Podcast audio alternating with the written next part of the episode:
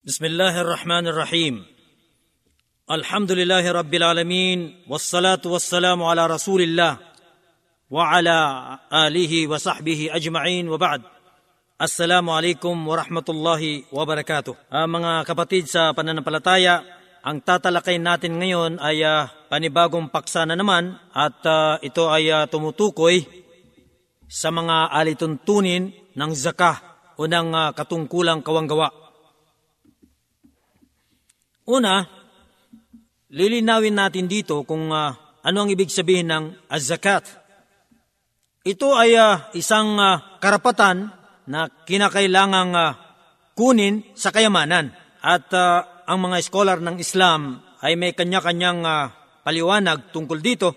At ang nais nating uh, ilahad na pagbibigay ng kahulugan sa zakat ay ayon sa pagpapaliwanag ng mga lipo ng kasamaan ni Am Imam Al-Hambali. Ito ay isang uh, karapatan na obligadong kunin sa partikular na kayamanan para sa mga piling tao at uh, sa nakatakdang panahon.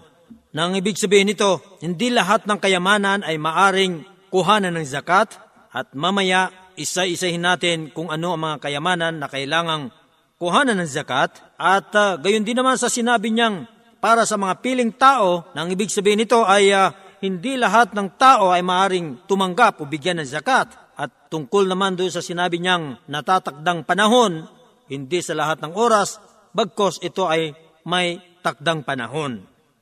Ang nais pa nating uh, liwanagin dito ay ang tungkol sa banal na layunin kung bakit isinabatas ang zakat. Ang zakat sa Islam, ito ay isang pangunahing pamamaraan na kinilala ng tao para mapatunayan ang pagdadamayan ng lahat ng sambayan ng Muslim. Pagtutulungan sa pagitan ng mga mayayaman at ng mahirap upang sa gayon ay ah, maging maganda ang ugnayan nila sa isa't isa.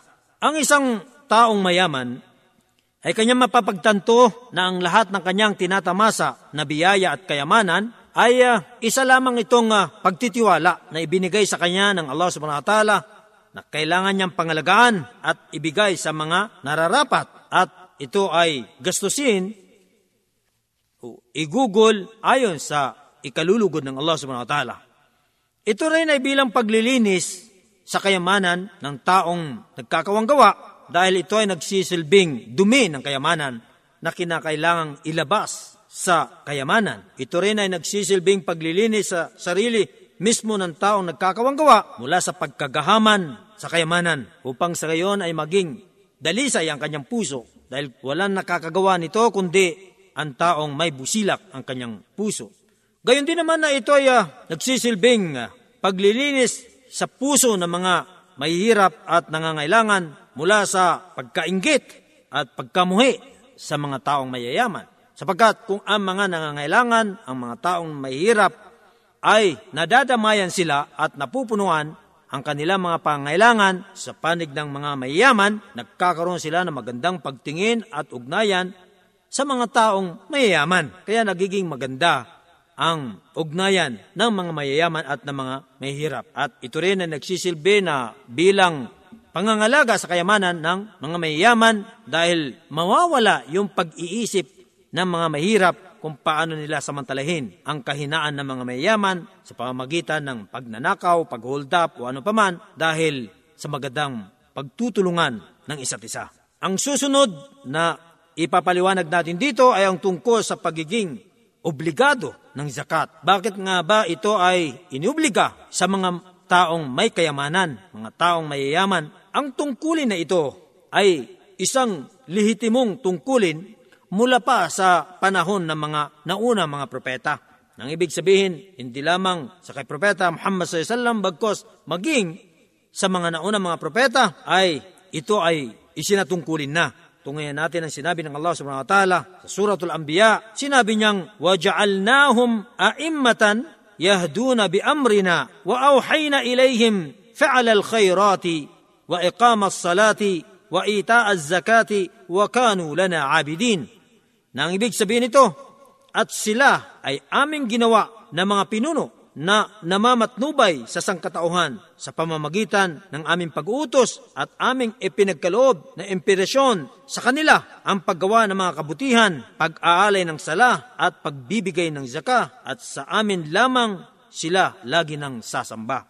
Ang punto dito ayon sa sinabi niyang at pagbibigay na zaka. Ang ibig sabihin, maging sa mga nauna mga propeta ay isinatungkulin sa kanila na sila ay magbigay ng katungkulang kawanggawa upang maging dalisay ang kanilang sarili, gayon din ang mga taong nangangailangan nito. Maging sa mga Muslim ay isinatungkulin ito para ibigay sa mga nangangailangan. Batay sa sinabi ng Allah subhanahu wa ta'ala sa surat at tawbah, matutungan natin na sinabi ng Allah subhanahu wa ta'ala, Innama sadaqatu lil fuqara wal masakin والعاملين عليها والمؤلفة قلوبهم وفي الرقاب والغارمين وفي سبيل الله وابن السبيل فريدة من الله والله عليم حكيم Nang ibig sabihin nito, katotohanan, ang mga sadaka, ang mga katungkulang kawanggawa, ay para lamang sa mga mahirap at sa mga nangangailangan at sa mga nagtatrabaho sa paglikom at pamamahagi nito at sa kanila na mga sinasanay ang kanilang mga puso sa Islam at gayon din naman sa pagpapalaya ng mga bihag o alipin at sa mga taong nababaon sa utang, gayon din sa kanya na nasa landas ng Allah at sa kanya na nasa paglalakbay at kinapuos ng panggastos. Ito ay isang tungkulin mula sa Allah, tang Allah ang siyang higit na nakakaalam ang ganap na nakababatid. Matutungayan pa natin sa iba pang mga talata ng banal na Quran na ito ay uh, karapatan ng mga mahirap sa kayamanan ng mga mayayaman na sumasampalataya. Sa suratul Al-Ma'arij, sinabi ng Allah subhanahu wa ta'ala, وَالَّذِينَ فِي أَمْوَالِهِمْ حَقٌّ مَعْلُومٌ لِلسَّائِلِ وَالْمَحْرُومِ Nang ibig sabihin nito, at sa kanilang mga kayamanan ay mayroong nakalaan na karapatan sa pulubi na namamalimos at sa sawimpalad na nawala ng aririan at kayamanan. Maging sa hadith ay matutungayan natin kung paano ito ay isinatungkulin an Ibn Abbas radiyallahu an anna Rasulullah sallallahu alaihi wasallam lamma ba'atha Mu'adhan ila al-Yaman qala lahu innaka ta'ti qauman min ahli al-kitab fad'uhum ila shahadati an la ilaha illa Allah wa anni Rasulullah fa inhum ata'u lidhalik فأعلمهم أن الله افترض عليهم خمس صلوات في كل يوم وليلة فإنهم أطاعوا لذلك فأعلمهم أن الله افترض عليهم صدقة تؤخذ من أغنيائهم فترد في فقرائهم الحديث Si Ibn Abbas, sumakanya nawa ang kaluguran ng Allah, ay nagkulat na ang sugo ng Allah subhanahu wa ta'ala ng kanyang uh, ipadala si Muad sa Al-Yaman, sinabi niya sa kanya, ikaw ay patutungo sa mga taong mula sa lipon ng angka ng kasulatan. Sila ay anyayahan mo sa pagsasaksi na walang ibang Diyos na dapat sambahin maliban sa Allah at ako ay sugo ng Allah. At kung sila ay sumunod dito, ituro mo sa kanila na ang Allah subhanahu wa ta'ala ay nag-uubliga sa kanila ng limang beses na pagdarasal sa gabi at araw.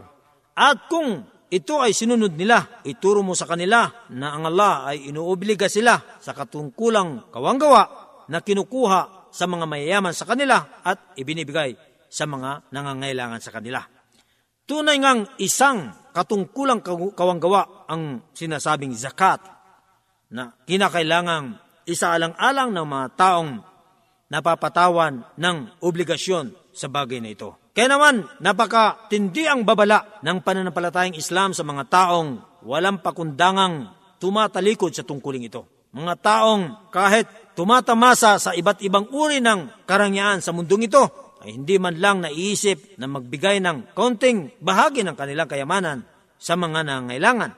Samantalang ito ay uh, isa sa mga haligi ng ating pananampalataya ng Islam na kinakailangang ibigay ito agad-agad kapag ka ang lahat ng kondisyon nito ay naganap. Nagkaisa ang sambayanang Muslim na ang pagtalikod dito na ibig sabihin ang hindi pagbibigay ng zakat ay kabilang sa mga malalaking kasalanan.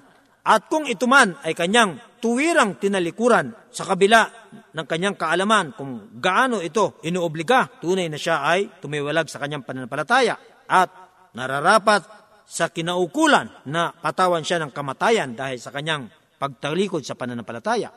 Subalit kung ito, ang taong ito ay bagong yakap sa Islam o di kaya naninirahan sa malayong lugar na hindi inaabot ng katuruan ng Islam, ng kaalaman ng Islam, siya ay mapagpapasensyahan dahil sa kanyang kawalan ng kaalaman.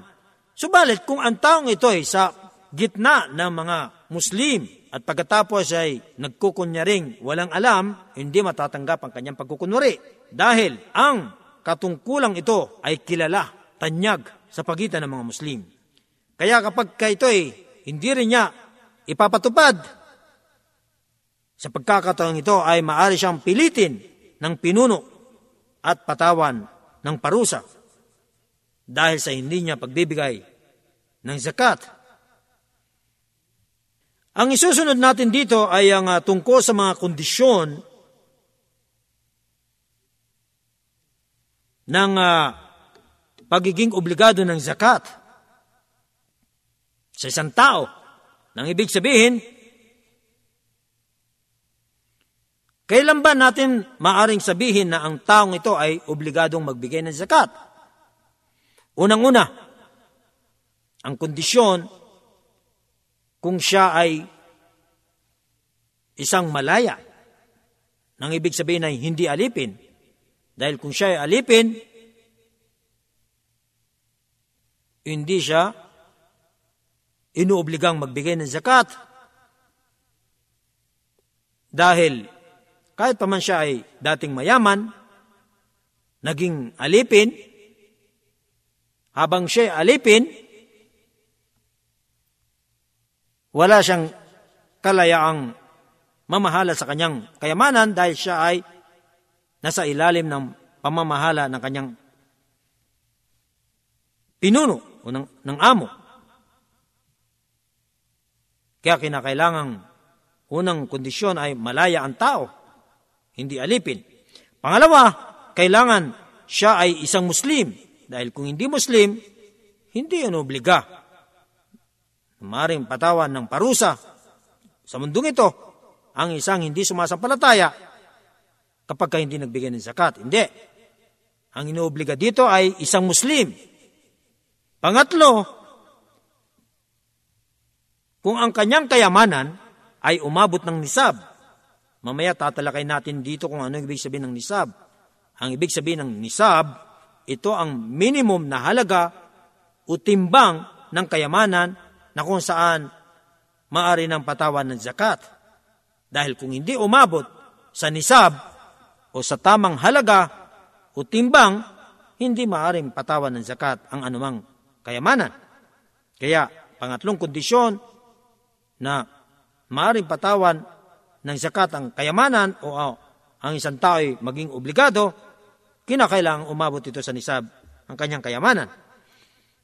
Pang-apat na kondisyon, kinakailangang lumipas ang isang taon habang ang kanyang kayamanan ay umabot sa nisab. Kapag ka ang kanyang kayamanan ay nanatili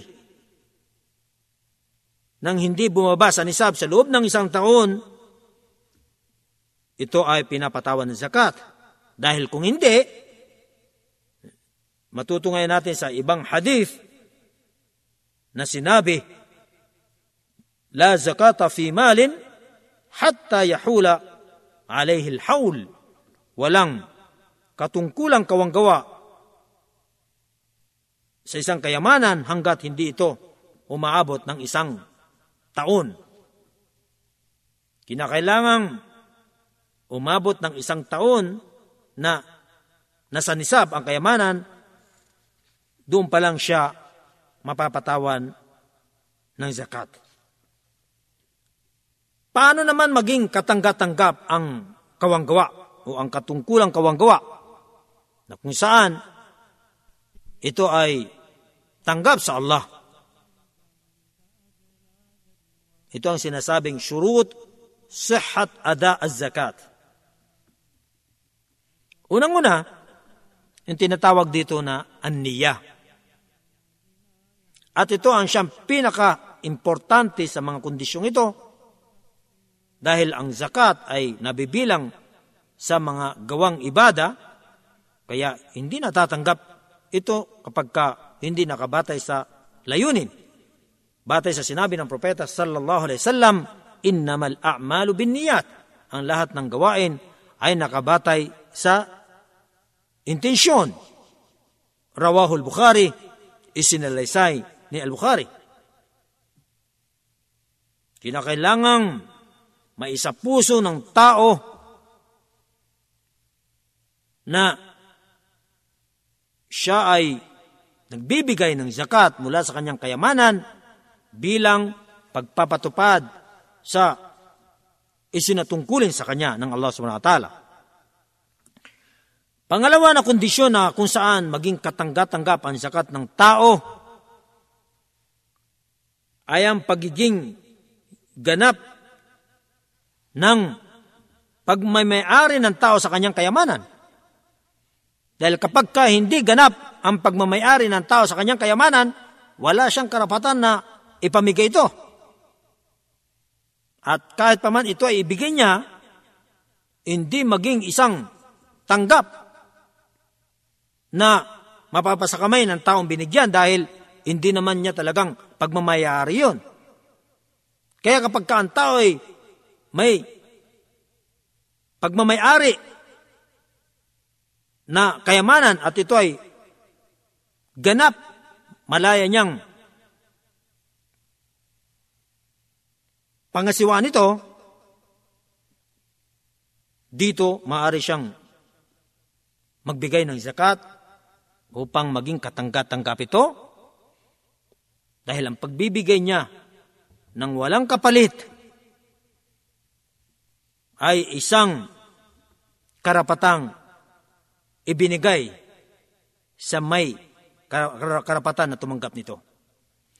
Pangatlong kondisyon upang maging katanggat-tanggap ang zakat, ang kayamanan na ibinibigay ng tao na zakat ay labas sa kanyang sariling pangangailangan. Dahil kung ito ay ayon sa kanyang pangangailangan, hindi matanggap. Ibig sabihin ito,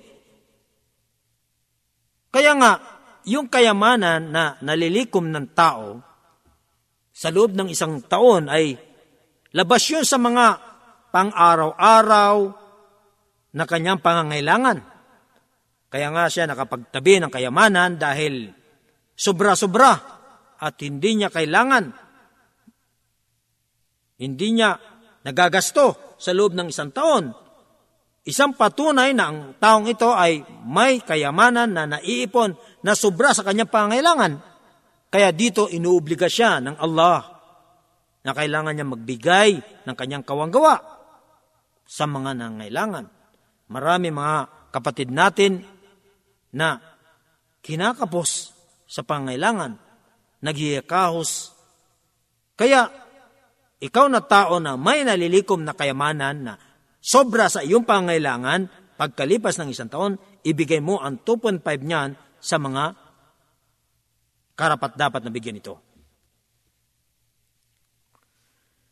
May isang uh, nais natin na talakayin dito Maari bang ibigay ang zakat bago ang paglipas ng isang taon? Halimbawa, ako ay nakapaglikom ng kayamanan at umabot sa tamang halaga o timbang, isa yun sa mga kondisyon, kailangan umabot sa tamang halaga o timbang ang kayamanan dahil kung hindi, hindi mapapatawan ng zakat. Ngayon, ito ay umabot na Mamaya, tatalakay natin, isa-isayin natin kung ano ang nisab, minimum na halaga, timbang ng bawat kayamanan. Pero, bago yon, ang tanong, maari bang ibigay ang zakat ng tao kahit hindi pa ito lumipas ang isang taon? Sa katunayan, dito nagkakaiba ang mga scholar tungkol dito. Matutunghayan natin ayon sa mga lipon ng mga kasamahan ni Al-Imam Malik, na sinabi nilang uh, hindi pwedeng ibigay ang zakat bago ang paglipas ng isang taon. Kung masyadong malaki o matagal, sapagkat kung hindi naman masyadong matagal, alimbawa, isang buwan na lang, magbibigay na siya. Dito, ipinahintulot naman nila na maaring ibigay ang zakat kung isang buwan lang naman, bago mag-isang taon, walang problema sa kanila. Pero kung mas malaki dito, dalawang buwan, tatlong buwan, apat na buwan, hindi pwede sa kanila. Bata ito sa naisalaysay ni Ibn Majah, ayon sa naiulat ni Aisha, sumakanya nawa ang kaluguran ng Allah, na nagsabi si Aisha, Sami'atu Rasulullah sallallahu alaihi wasallam yakul, La zakata fi malin hatta yahula alayhi al-hawl. Sinabi ni Aisha, narinig ko sa sugo ng Allah na nagsasabi, walang katungkulang kawa, kawanggawa sa kayamanan hanggat hindi ito lumipas ng isang taon. Samantala naman sa ibang mga scholar at ito yung mga nakakarami, ipinaintulot nila na maaring ibigay ang zaka ng maaga bago pa man makumpleto ang isang taon. Lalong-lalo na kung ito ay uh, may kapakanan na minamadali. Tulad halimbawa na ang isang taong nangangailangan ay nang, nangangailangan ng tulong na agad-agad o may mga kalamidad na nangyari sa mga lipo ng mga Muslim na kailangan talagang tulungan. Ngayon, meron kang kayamanan na hindi pa umaabot ng isang taon, pwede mong ibigay ito kahit pa hindi umabot ng isang taon dahil sa kasalukuyang pangailangan ng mga taong ito. At uh, dito naman nila ito ibinatay sa naiulat ni Ali sa makanyang nawa ang kaluguran ng Allah na si Al-Abbas, ang tiyuin ng Propeta sallallahu ay nagtanong sa propeta sa sallam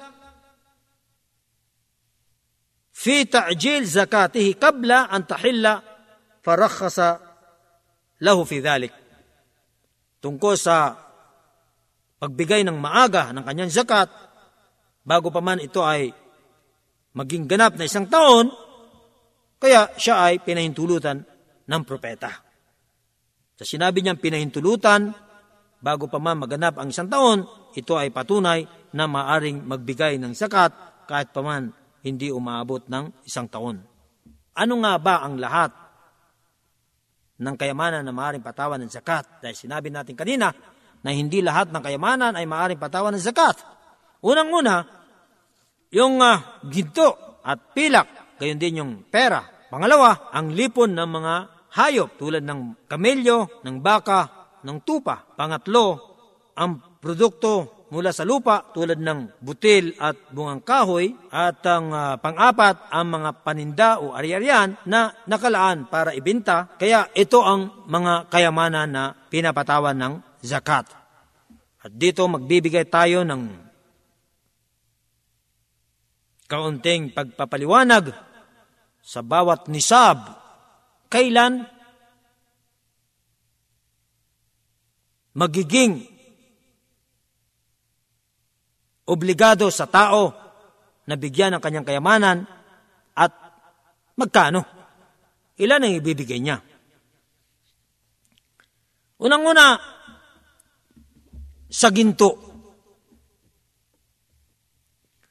Ang ginto, ang nisab nito ay uh, 85 na gramo.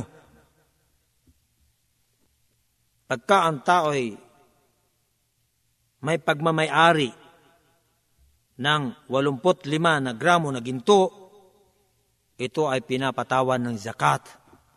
Ang ibig sabihin, pag tumagal sa tao sa loob ng isang taon, ang ginto na ito na hindi bababa sa 85 na gramo, kinakailangan niyang ibigay ang zakat nito pagkalipas ng isang taon at ang zakat nito ay 2.5. Yung tungkol naman sa pilak, ang nisab nito ay 500 at siyam naput lima, 595 gram. Gramo, hindi kilo. Gayun din naman ang zakat nito, 2.5. Ang ibig sabihin, kung ang tayo nakapagtago sa loob ng isang taon ng umabot ng limang daan at uh, siyam naput lima na gramo, pagkalipas ng isang taon, ibibigay niya ang 2.5 nito. Ang tungkol naman sa pera, paano ibibigay, ano ang nisab ng, ng pera, pagka nakapag-ipon ang tao ng pera, dito niya ibabatay sa nisab ng ginto o di kaya sa pilak. Pero dahil sa kasalukuyang panahon, bihira lang ang nakikipagtransaksyon. Sa pilak, ang karamihan o ang kadalasan ay sa ginto. Kaya ang mangyayari, kung ang tao ay may naiipon na kayamanan, maaari siyang pumunta sa mga nagbebenta ng ginto at itatanong kung magkano ang real kung siya ay nandito sa Saudi Arabia o kung siya naman ay nasa Pilipinas, itatanong kung magkano ang peso ng 85 gram na ginto. Kung dito naman, magkano ang real ng 85 gram na ginto. At ang kalalabasan noon, yun ang minimum na halaga ng pera na pinapatawan ng zakat. Nang ibig sabihin, pag yung halaga na yon ay nanatili sa iyo sa loob ng isang taon, pagkalipas ng isang taon, kailangan mong ibigay ang 2.5 nun. Halimbawa lang, hindi natin alam sa kasalukuyan kung magkano ang real ng 85 gram.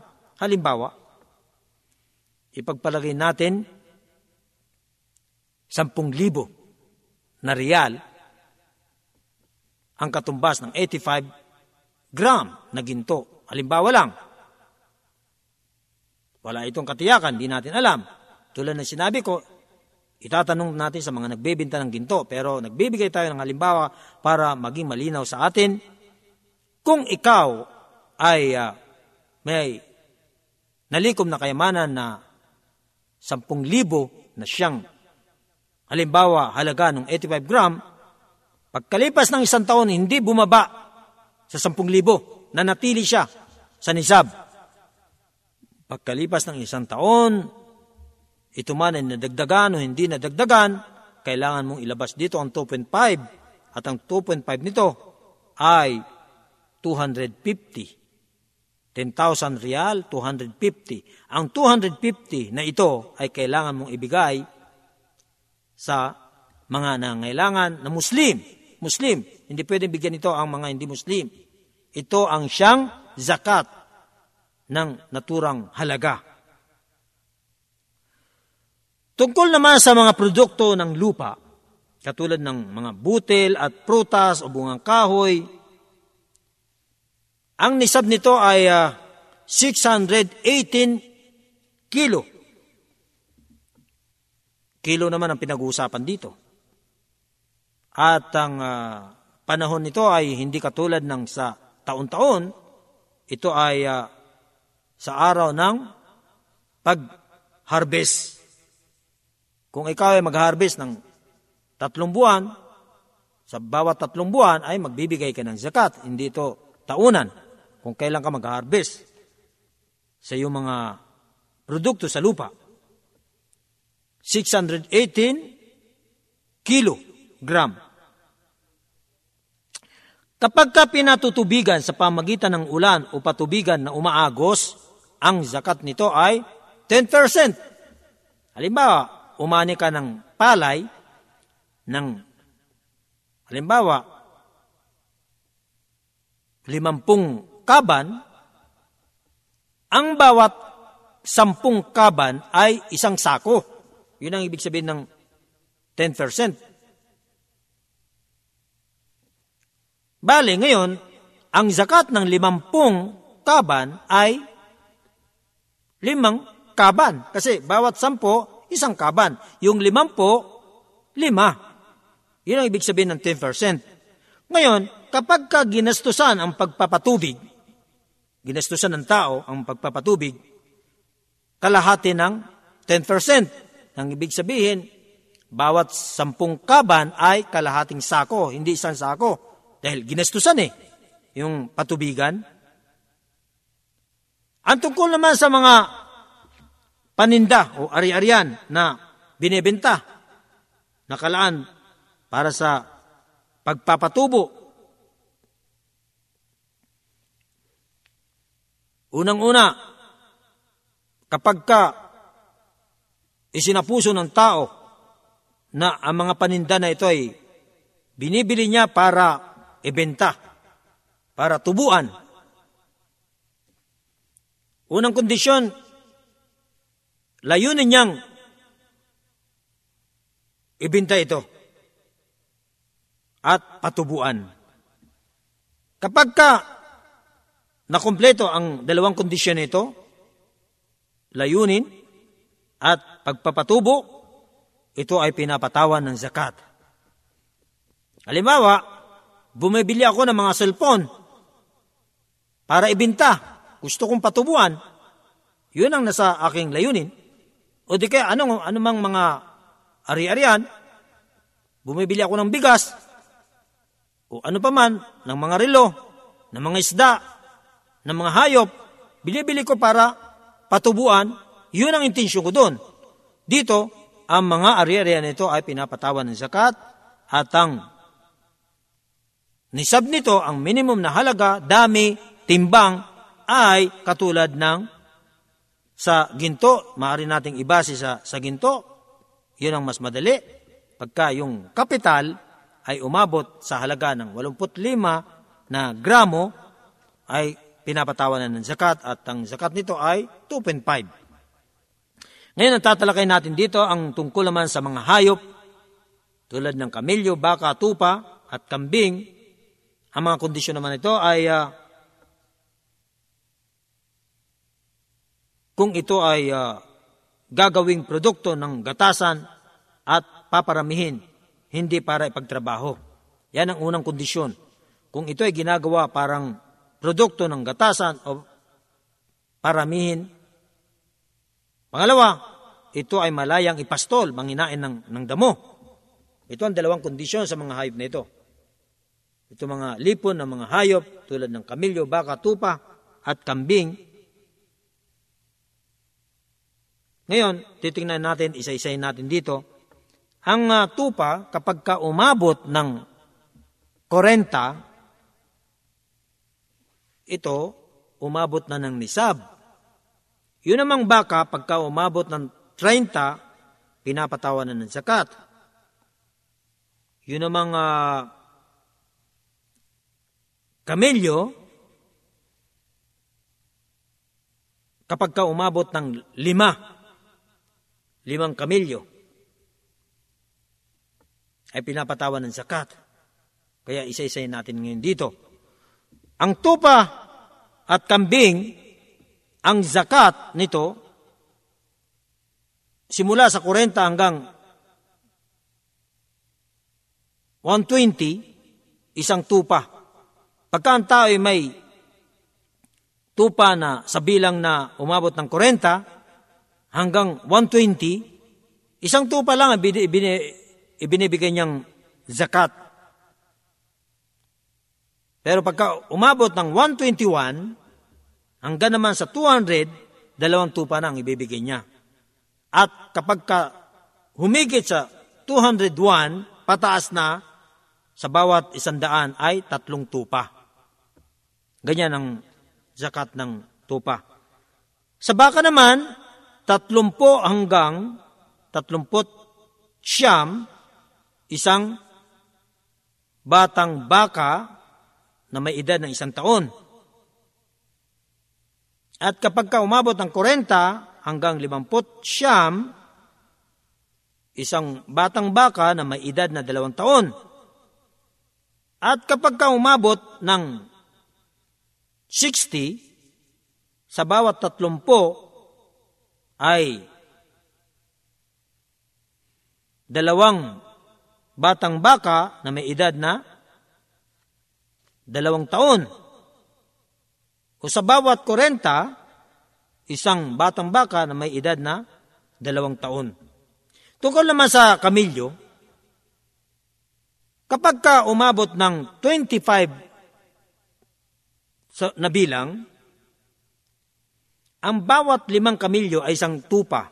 Halimbawa, meron kang uh, dalawamput apat na kamilyo, ang zaka nito ay apat na tupa. Kasi yung dalawampu, yung bawat lima, isang tupa, bawat lima. Bumaba ng 25 eh. Kasi kapag ka 25, hindi na tupang ibibigay, kamilyo na. Pagka umabot ang, ang kamilyo ng 25, kamilyo nang ibibigay. Pero pagbababa ng 25, sa bawat limang kamilyo ay isang tupa. Ngayon, sasabihin natin, 25 na kamilyo hanggang 35, isang babaeng kamilyo na may edad na isang taon. O di kaya isang lalaking kamilyo na may edad na dalawang taon. Yun naman, simula sa 36 hanggang 45, isang babaeng kamilyo na may edad na dalawang taon, at simula naman sa 46 hanggang 60 na kamilyo, isang babaeng kamilyo na may edad na tatlong taon, at yun namang magsimula sa 61 hanggang 75, isang babaeng kamilyo na may edad na apat, apat, apat na taon, at yun naman 76 hanggang siyam na po, dalawang babaeng kamilyo na may edad na dalawang taon, at yun namang uh, siyam na isa hanggang isandaan at dalawang po, dalawang babaeng kamilyo na may edad na tatlong taon, at yung namang umabot ng isandaan at dalawamput isa sa bawat apat na po o kaya sa bawat limang po sa bawat apat na po ay tatlong babaeng kamilyo na may edad na dalawang taon o sa bawat limang po isang lalaking kamilyo na may edad na tatlong taon. Ito ang siyang mga nisab ng mga naturang kayamanan at zakat. Ang uh, huling tatalakay natin dito ay ang tungkol sa mga taong tatanggap ng zakat. Sino nga ba ang mga taong maaring bigyan at tumanggap ng zakat? Dito natin ibabatay dito sa sinabi ng Allah subhanahu wa ta'ala. Sa sinabi niya, إنما الصدقات للفقراء والمساكين والعاملين عليها والمؤلفة قلوبهم وفي الرقاب والغارمين وفي سبيل الله وابن السبيل فريدة من الله والله alimun hakim. Nang ibig sabihin nito, pinaliwanag ng Allah subhanahu wa ta'ala kung sino ang mga taong karapat dapat bigyan ng zaka at ito ay uh, uh, walong katao lamang oo, sa mga uri ng kanilang katayuan sa buhay. Sinabi dito na ang mga mahihirap mga nangangailangan, at yung mga lumilikom ng uh, zakat, nagtatrabaho sa paglikom at pamamahagi nito at sa mga sinasanay ang kanilang puso sa Islam at gayon din sa pagpapalaya ng mga bihag o alipin at sa mga nasa landas ng Allah. At gayon din naman yun sa mga bihag at mga baon sa utang at yung taong kinapos ng panggasto sa paglalakbay. Isang katungkulan mula sa Allah at ang Allah ang higit na nakakabatid at ganap na nakakaalam. Isa-isay natin dito ang uh, ibig sabihin nito na yung mga al-fuqara wal masakin. Ito lahat ito, mahirap ito eh. Yung uh, al-fuqara para mapag-iba natin, kaya kung bakit inuna dito banggitin ng Allah ta'ala, ang ibig sabihin ayon sa pagpapaliwanag ng mga scholar, ang fukara, yung fakir, yung taong hindi niya kinikita ang kasapatan ng kanyang ikinabubuhay. Halimbawa, ang ikinabubuhay niya isang daan araw-araw. Ang kinikita niya, pitumpo, walumpo. Kaya talagang nagikahos. Itong taong ito, itong tinatawag na fakir, fukara, na isa sa mga karapat dapat tumanggap ng zaka, at yung namang miskin, yung ang pangangailangan isang daan, ang kinikita isang daan. Ang taong ito ay uh, kailangan din tumanggap o maaring bigyan ng zakat dahil kinakapos pa rin. Paano na yung mga pagdoktor o mga pangailangan na iba maliban sa uh, pang-araw-araw na pagkain. Pangalawa, yung mga lumilikom ng kayamanan, kahit paman ito, halimbawa, yung mga taong uh, nagsasakripisyo sa paglikom at pamamahagi ng kayamanan. Kung wala silang tinatanggap na pasahod sa gobyerno, maaari silang bigyan ng zakat dahil sa kanilang pagsasakripisyo. At uh, tungkol naman doon sa mga sinasanay ang kanilang puso sa Islam, ito yung mga taong kahit hindi Muslim, sa mga eh, ibang scholars, sinasabi nila kahit hindi Muslim, pagka inaasahan na ang taong ito malapit ng yumakap sa Islam, maaaring bigyan ng zakat para magkaroon pa ng karagdagang linaw, kagandaan ng pagtanaw sa Islam. Uh, sapagkat uh, pasok ito sa nabanggit na ayon sa pagsasalaysay ni Az-Zuhri, kahabagan nawa siya ng Allah nang siya ay tanungin tungkol sa mga mga taong sinasanay ang kanyang uh, puso. Sinabi dito ni Az-Zuhri, man aslama min Yahudiyin aw Nasraniyin, kila wa in kana ganiyan, kala wa in kana ganiyan ang sino mang nagyumakap sa Islam mula sa mga Hudyo o sa Krisyano, sinabi ng kanyang mga kasamaan, kahit pa ito'y mayaman, sinabi niya, oo, kahit pa ito'y mayaman, maaaring bigyan ng zakat. Panglima, yung mga bihag na nangailangan ng panggasto para tubusin, ito ay uh, maaari ding bigyan ng zakat mayroon silang kontrasa sa mga nakabiyag sa kanila na kapag ka nakapagbigay ng halaga na ganito, magiging malayas sila. Dito maaring bigyan ng zakat sila para matubos ang kanilang kalayaan. At uh, yung tungkol naman dito sa mga baon sa utang, na bigyan ng zakat, may dalawang uri ito. May taong nabaon sa utang dahil sa, halimbawa, hindi dahil sa Pagkautang, halimbawa katulad nun, may isang tao na nakagawa ng pagkakasalang hindi sinasadya, nakapatay, ngayon yung mag-anak ng taong namatay, humingi ng, kung dito, tinatawag dito na blood money, ngayon, walang may pantubos ng taong ito na kayamanan, maaaring bigyan siya ng zakat para matubos ang kanyang kalayaan. Pangalawa, yung uh, tao talaga na baon sa utang. No? Nakapag-utang-utang dahil sa pangailangan. Basta, isa mga bagay na karapat-dapat dahil kung hindi naman karapat-dapat, hindi yung baon sa utang. Ibig sabihin ng karapat-dapat na dahil sa nasi-short siya sa, sa mga pangangailangan. Halimbawa, mga gamit sa bahay. Ayun, Maaring bigyan siya, nagkautang-utang siya, wala siyang, halimbawa, mga gamit sa bahay, pero yung mga, halimbawa, nagpapalit ng gamit sa bahay, hindi yun baon sa utang. Nangungutang para palitan yung mga gamit, hindi, hindi nababaon yun sa utang. Ang nababaon sa utang, nangungutang para bumili ng mga gamit sa bahay, sa mga pangailangan, nabaon siya sa utang, yun ang sinasabing baon sa utang. Ang uh, ikapito, yung tinatawag dito na fi sabilillah, yung mga nasa landas ng Allah. Ayon sa pinaka-kondito ng mga scholar, ang tinutuki dito ay yung mga uh, nakikibaka sa pakikipaglaban sa landas ng Allah.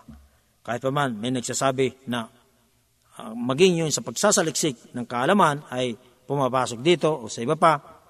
Pero ang pinakatanyag na kilala na pinapatukuyan dito ay yung mga nakikibaka sa landas ng Allah para makipaglaban, para itaguyod ang salita ng Allah na siyang mangibabaw sa